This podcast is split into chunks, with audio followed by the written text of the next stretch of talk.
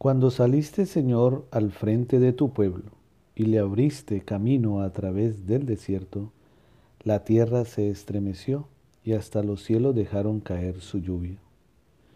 Señor Dios, que restauraste la naturaleza humana, elevándola por encima de su dignidad original, dirige tu mirada a este inefable misterio de tu amor para que conserve los dones de tu eterna gracia y bendición en quienes te dignaste renovar por el sacramento del bautismo.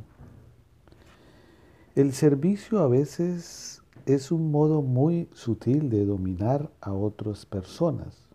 De hecho, quienes están acostumbrados a oprimir a los demás nunca lo admiten y hasta dicen servirlos y se prestan casi siempre como bienhechores.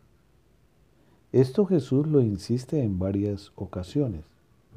Por esto, una vez que Jesús ha dado el gran signo de servicio a sus discípulos, dejando claro que aquello es un ejemplo, es decir, un comportamiento que por ningún pretexto debe evadir, les recuerda que nadie puede ocupar su lugar.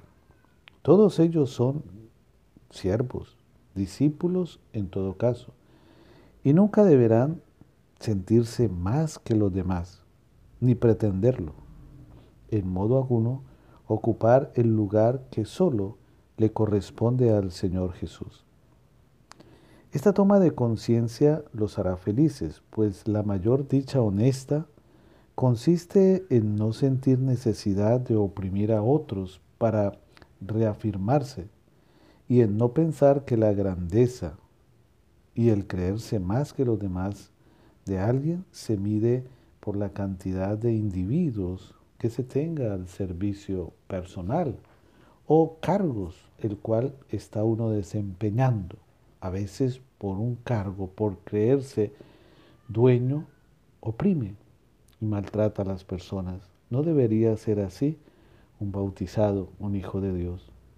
Sin embargo, algo tan claro y preciso no todos lo captan. Siempre habrá, por desgracia, personas que traicionen los principios más elementales de convivencia. Hace referencia como, por decirlo así, el caso de Judas, que traiciona al Señor, a su Maestro, a su Mesías. Lo vemos en el Evangelio. Por eso podemos llegar a concluir, servimos nosotros reconociendo la dignidad de los demás, teniendo presente que la persona que se humilla será enaltecido y el que se enaltece será humillado. Quienes reciben algún servicio de nosotros son tratados dignamente. Es ver en la otra persona el rostro de Dios. Es ver en la otra persona la presencia de Dios. Dice el Papa Francisco, hay más alegría en dar que en recibir. Compartió este mensaje del Padre Uriel Luceda, misionero redentorista, hoy prestando mis servicios en la Iglesia del Santísimo Redentor de Cúcuta, Colombia.